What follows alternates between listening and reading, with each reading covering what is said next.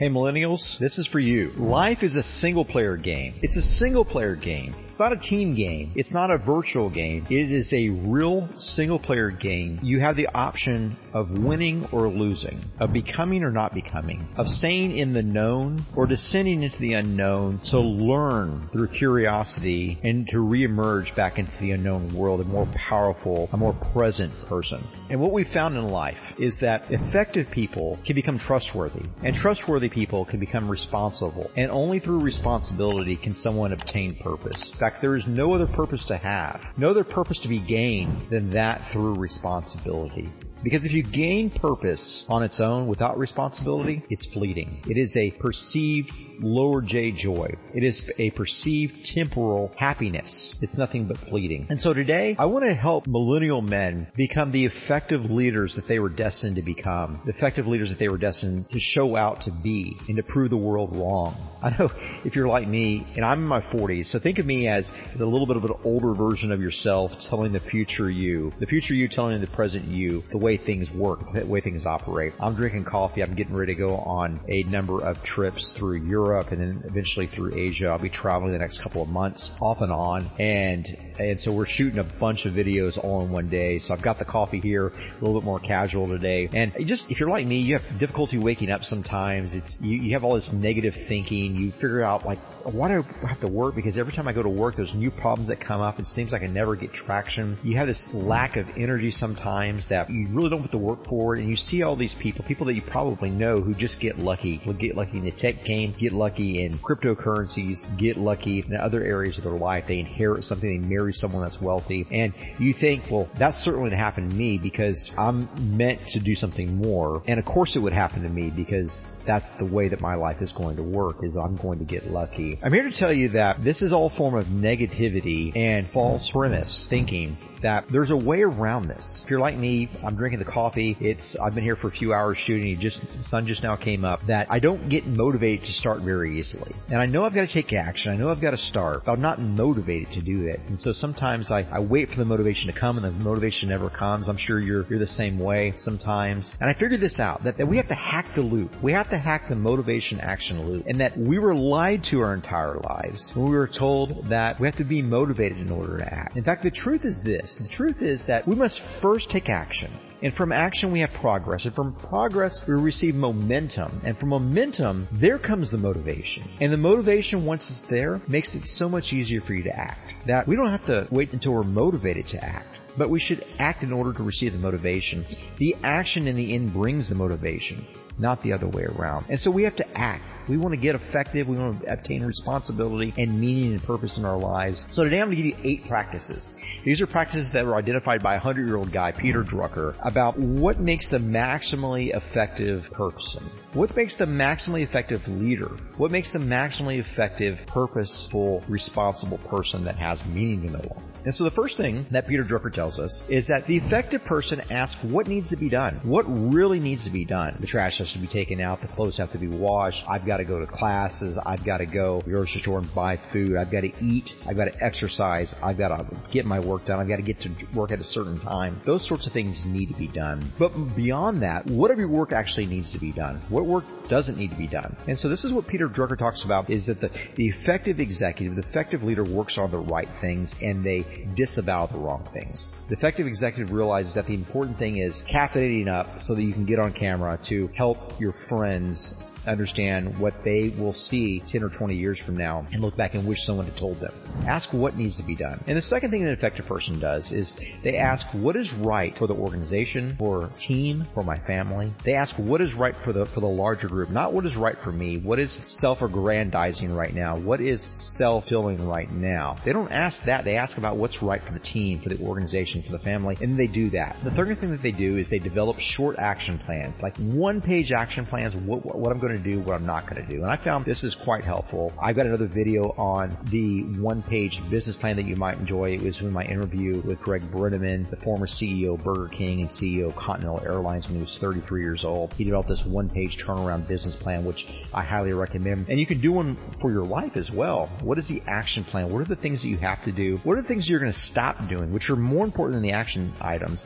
What are things that you're not going to do? Put those on the list. These are things I'm not going to do. I'm not going to eat chocolate. I'm not going to eat ice cream on the weekdays. I'm not going to eat french fries within 10 miles of my house, which is an honest one that I had to put forth because I love french fries. Develop short action plans, very, very simple action plans, which allow you to move forward and progress in your development as a person, both physically, mentally, spiritually. The fourth thing you're going to want to do is if you're going to be effective, you have to take responsibility for your actions and also the actions of your team and don't blame others. Never blame others. The goal is not to disavow the responsibility that it was someone else's fault why you failed an exam. You didn't understand the directions properly. The person didn't upload the notes properly. The person didn't advise you on what was going to happen.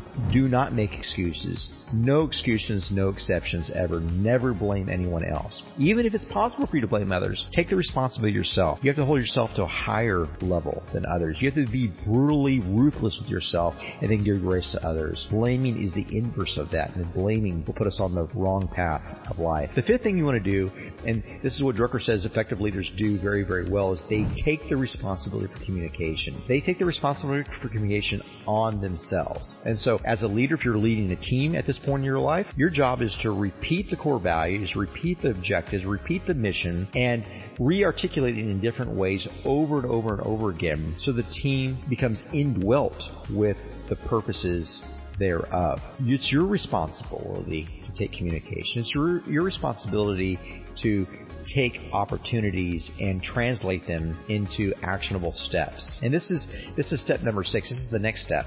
Is that real leaders, people that are effective at get things done, Fortune 500 leaders, they don't focus on problem solving. They focus on opportunities.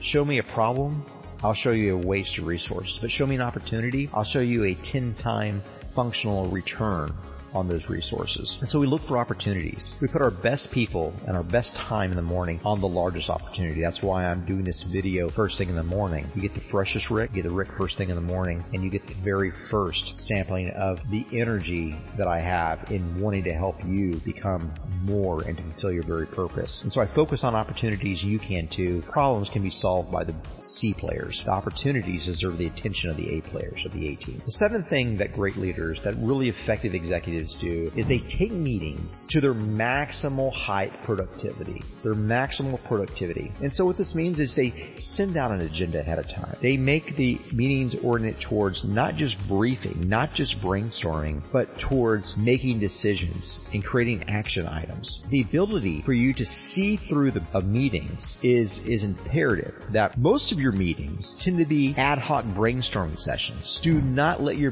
meetings turn into brainstorming sessions. The other type of meetings that I bet you find yourself in are these meandering meetings. Well, what if we did this? What if we did that? Or what do you think about this? Meandering. Do not let meetings meander. Meetings that meander are a sign of weak leaders, weak team members. If you're sitting in a meeting with a, a leader that's allowing the meeting to meander, say something. Say this meeting seems like it's meandering, it's not going anywhere. Are there specific actions that we need to take responsibility for as an outcome of this meeting? What is the goal of this meeting? If you had 90% fewer meetings, you'd be 90% better off. So effective executives always make meetings productive. They're looking for action items out of these meetings. And it said that the that the greatest leaders will take their own notes in the meetings. Now remember, if you're if you're using a Robert's Rules of Order for a large scale meeting, which I used for years when I was chairing this global organization with 2,000 folks, the Robert's Rules of Order state that the minutes of the meeting are only for action items. They're only for action items. It's not to not to dictate the words that were spoken, not to dictate the the, the ramblings or the meandering or the, the brainstorming of the group, but we're to document action items. And so think about it in this RACI matrix. If you, if you haven't Googled a RACI matrix, I encourage you, encourage you to do that. It's RACI. But it's basically a responsibility and accountability matrix for showing that there's an action item. It obviously has a due date, but also has to have someone that's responsible and someone that's accountable for fulfilling the actions by the due date. You have to have at least three pieces of information in every action item. The action to do, the date which you can expect it, and who's responsible. If there's no one responsible, you can't hold anyone accountable. If no one's accountable, it won't get get done, at least not in the way that you want it to, to happen. A bonus fourth tip is to is to define the goal and the objective of the outcome of the action item. So if the action item is to discover a new product to, to grow the business by 10%, you say that discover a new item would be the action item. The goal would be to, to grow the business by 10%. There's multiple ways to do this, but you at least have at least have these three areas of the action item, the pers- per- person responsible and the due date that come from every single meeting. And someone needs to send this out after every single meeting. If you don't have a note taker, if you don't have a secretary for the meeting, that's you as the leader who's sending out the action items. And the final thing that's imperative for you as you build your effective millennial leader mindset that Peter Drucker talks about is that we need to think and we need to talk in a different way, a way that we're not really used to. If you notice, I'm talking in that way right now, in that I'm not always talking about me. In fact, I'm rarely talking about me, how I feel, what I want, what I'm going to do, what I aspire to do. I'm talking about we. What do we think? What do we do? And this is the characteristic the eighth characteristic of the re- effective, responsible millennial leader is they talk about we and not me. They talk about we and not me. It's not about you, it's about the team. It's not about what you want, it's about what's best for the organization. And if we do what's best for the team, we'll all benefit. But if we do what's best for us, no one may benefit. In fact, that reinforces your prideful nature, which is obviously the predicate to the downfall in Jewish thought. And so we do this as a team. So what needs to be done? How are we going to do it? Who's responsibility? What's the action plan? Plan? What are the action items? And how do we function as a team? This is the summation of the effective millennial leader. And so how do we do this? How do we get to the point where we're able to become this sort of person? The first thing we do is we realize that this action loop is true, that we don't wait for motivation in order to take action. We take action in order to eventually bring the motivation. Action is the first step. Take action by default, never delay. It's said that in warfare strategy that delay creates gaps, and gaps are where the enemies invade. That delay could be the very avenue of your enemy. And your enemy as a millennial is the waste of your time, the waste of your resources, and the waste of your very life. And so we have to take action, and action brings progress, and progress brings momentum, and momentum brings motivation, and motivation always leads to want you wanting to do more action. Action, progress, momentum, motivation. And so my question is for you, how can we take action? How can you take action in the next 60 seconds? What can you do in the next 60 seconds to take the next step on your pathway to becoming the effective millennial leader that you were called to be? To be the person that's that's trustworthy and responsible and a person person that leads a life of meaning and purpose. Your action in the next 60 seconds may be something like add an action to your calendar that you're going to undertake today or tomorrow. Your action may be to make a phone call pause the video right now and make a phone call. Your action may be to send an email to schedule a meeting to talk about something you've been delaying. Remember that that which you least want to converse about is what you most need to communicate about. That which you are evading is what you most need to encounter. And maybe it's something that you need to stop doing. Maybe it's something that, that's been holding you back from your purpose, from your becoming the maximal leader that you can become. Maybe it's something like uninstalling a social media app. Maybe now's the time where you uninstall that social media app that's been taking all of your attention away. That's been hurting your relationships. That's been hurting your mindset. That's been hurting your capacity to understand and to think and to reason and to read and to sit alone in a room. Remember, mankind's entirety of their problem can be solved, in the words of G.K. Chesterton, by man's willingness to sit alone in a room. If you can't sit alone in a room, your device is your enemy. And there's probably a social media app on that device that's sucking it up. Uninstall it. You got 60 seconds to do that. Those are four steps you can take to effectuate the eight step effective millennial leader over the next 60 seconds. Remember this, that action precedes motivation. Act first, be motivated later. Overcome and gain responsibility. By gaining responsibility, you can find your meaning and the purpose of the very life of your work and becoming the effective millennial leader you desire to be.